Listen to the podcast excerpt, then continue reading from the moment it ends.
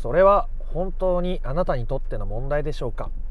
どうも不登校引きこもり専門カウンセラーの曽太郎です。今回の配信テーマは子どもの不登校がみるみる解決する超基本的な思考についてお話をしていきたいと思います。子どもが学校に行ってくれないばかりではなく病院受診もしてくれない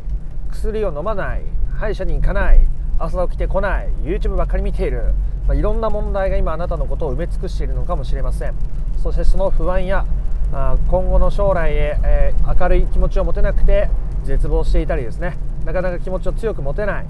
えー、そんな今状態にいるかもしれません。が今回の話を聞いていただくことによって、えー、そうした気持ちを少しずつでも手放していくことができます。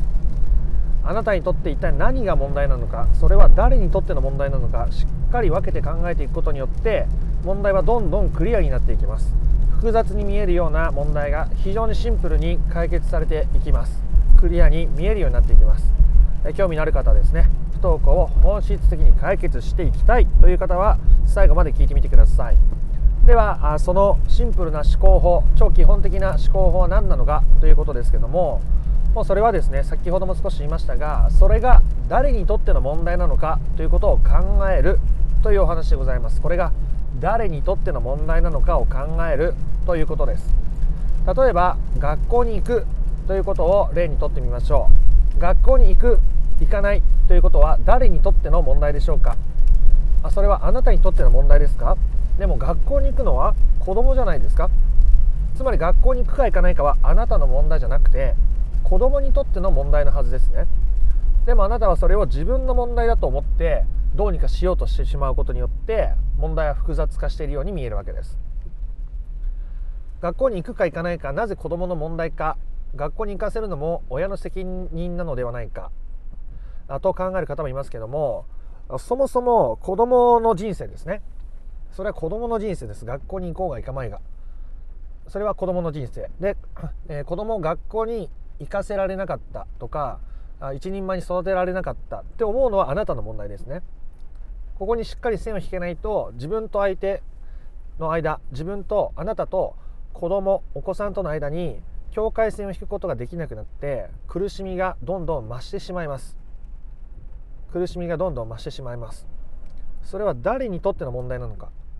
え例えば歯医者全然行かない。歯も全然磨いてない。このままじゃ虫歯だらけになってね。何歳で入れ歯になっちゃうの？もうそんな見た目が悪くなってしまったら余計に外に出られなくなってしまうんじゃないの？髪の毛切った方が気持ちさっぱりするんじゃないの？その方が少しでも気持ち明るくなるんじゃないの？ね。その歯は？その髪の毛は？あなたのものではまずないですよね。それはお子さんのものです。あなたにその決定権はないはずです。子供の髪の毛を切ったり子供の歯を治療したりする決定権はあなたにはないわけです。そしてお子さんは何と言っていますか？もしかしたら歯医者に行った方がいいんじゃないのというあなたにうるさい黙れと言うかもしれません。もしかしたら返事すらしないのかもしれません。ね行かないって正直に言うのかもしれませんがあ結局子供は行かないという選択をしているわけですねお子さんは。それはお子さんが自分の問題に対して自分で決断を下しているわけです。行かないという。まあ、時に行けないという状態かもしれませんけどもどちらにせよ子供が今そういう状態でありまたそういう、えー、気持ちでいるということをあなたが尊重しないと問題は解決していかないですよね。いかないです。だって相手の問題に立ち入っちゃってるから。それはあなたにとって権限決定権があることではないことについてやきもきしてしまうから。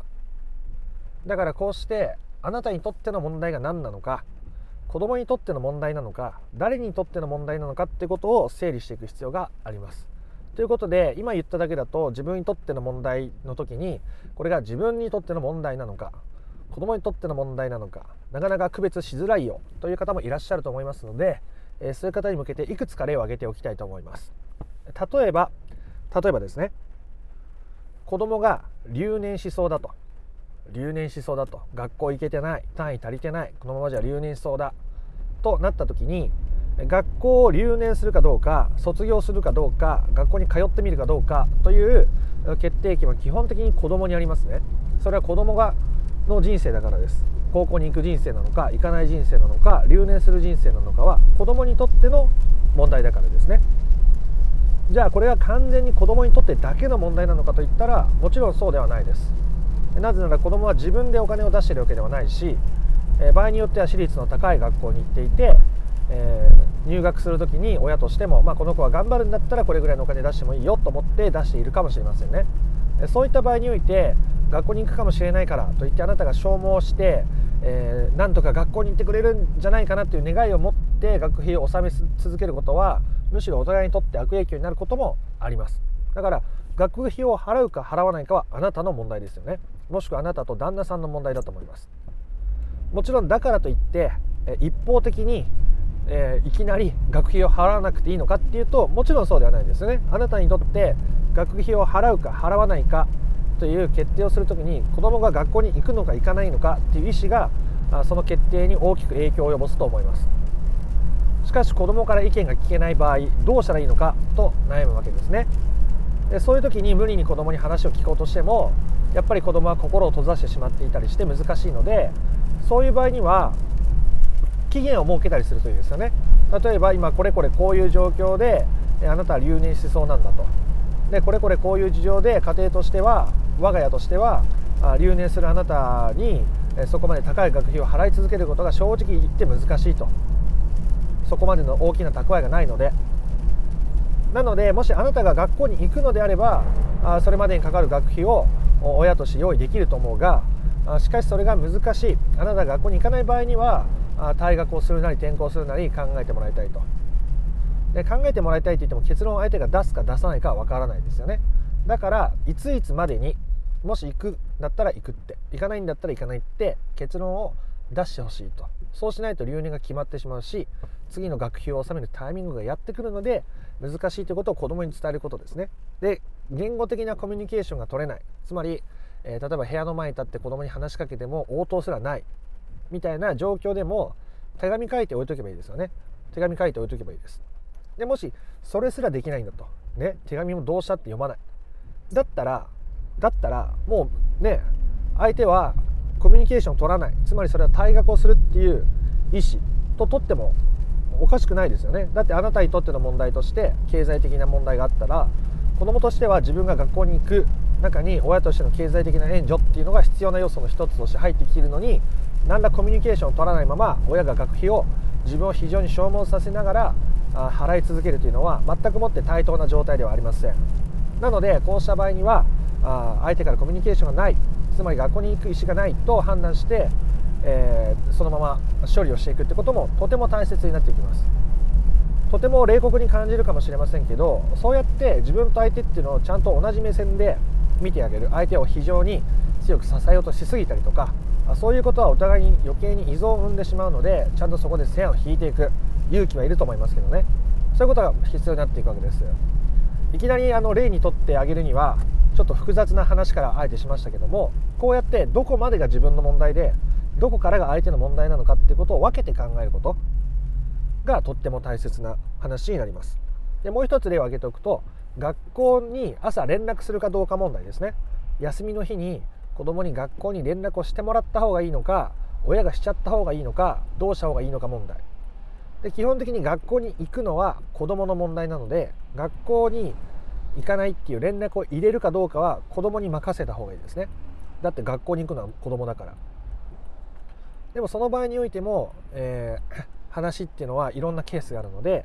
例えばで言うと学校に行かないんだったらね学校に連絡する必要があるからああなたが連絡してほしい。そういうふうにしてほしいけどももしできないんだったらあお母さんに言ってくれればお母さんも連絡するよ。でもしあなたが無理をせずにできるんだったら言ってもいいですね。それはあなたの中の問題としてそれをこなせる余裕があればの話ですけどね。でえー、子供も連絡しない。であなたもちょっと毎回先生に連絡するのがね疲れてしまうというケースにおいて、えー、お互いにとっての問題になり得るわけですよね。これは。お互いにとっての負担だということです。じゃあどうしたらいいかっていうと学校の先生に連絡して、えー、休みの連絡をそもそも入れなくてもいいような状態にするっていうのもめちゃめちゃ大事な手です。あなたにとっての問題をあなたが解消していく。ことができれば負担は減りますね。中にはそれによって、えー、子供が学校に行くっていういわゆる一つの理由まあ、言い方を正直に言えば圧力を減らすことになってしまって余計に学校に足が向かないんじゃないかって思ってしまうかもしれませんが今日話した通り学校に行く行かないは子供にとっての問題なのでそれを子供に委ねておくってことがとっても大事ですね。それをあなたの問題としているうちは事態は前に進まないでしょうしお互いに強い依存関係になってしまってえ気持ちの良い毎日というのはなかなか送れなくなってしまうわけです。こんな風に一見複雑に思えるような問題でもそれが誰にとっての問題なのか自分にとっての問題はどこまでなのかっていうことを一つ一つ、ね、最初はなかなかわからないかもしれませんけど一つ一つ書き出したり整理していってじゃあここは私の問題だからここまではする。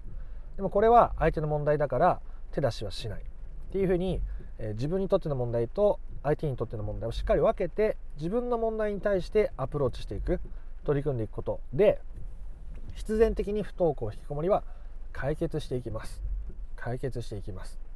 相手の問題に踏み込めば踏み込むほど相手は自分の生きる力を奪われているし自分のやることを邪魔されていると感じたり、え否定されているって感じることが非常に多いです。まあ、その学校の宿題をやろうと思ってる時に親から学校の宿題やったの？やりなさいって言われたらやる気がなくなるのと一緒で人の問題にそもそも気軽に立ち立ち入ること自体が人間関係を複雑にしたり問題にしていく典型的なパターンだからですね。だからあなたが不登校引きこもりを本質的に解決していきたいなら今自分が悩んでいることのどこまでが自分の問題でどこからが相手にとっての問題なのかっていう線を引いていくこと。最初はそんなに明確な線が引けなくても大丈夫です。繰り返していくことによって必ず明確な線が引けるようになってきます。最初はこれでいいのかな？大丈夫かな？でも試していくことが大事です。小さなステップを繰り返していくことによって必ず感覚はつかめるようになっていきます。